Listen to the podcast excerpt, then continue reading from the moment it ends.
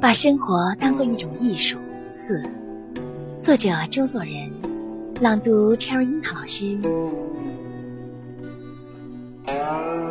中国现在所切要的是一种新的自由与新的节制，去建造中国的新文明，也就是复兴千年前的旧文明，也就是与西方文明的基础之希腊文明相合一了。这些话或者说的太大太高了。但据我想，舍此中国别无得救之道。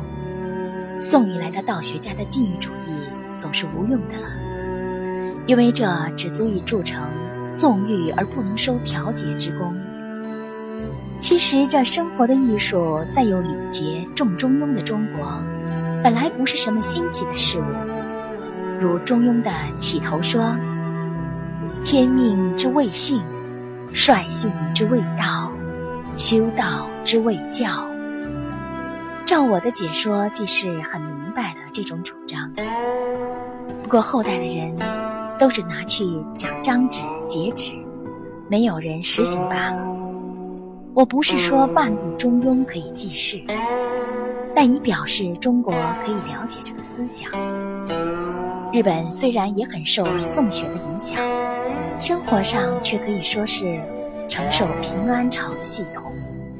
还有许多唐代的流风余韵，因此了解生活之艺术也更是容易。在许多风俗上，日本的确保存这种艺术的色彩，为我们中国人所不及。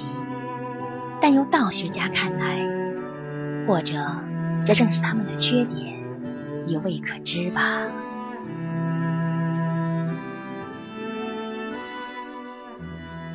我们的微信公众号是“樱桃乐活英语”，等你来挑战哟。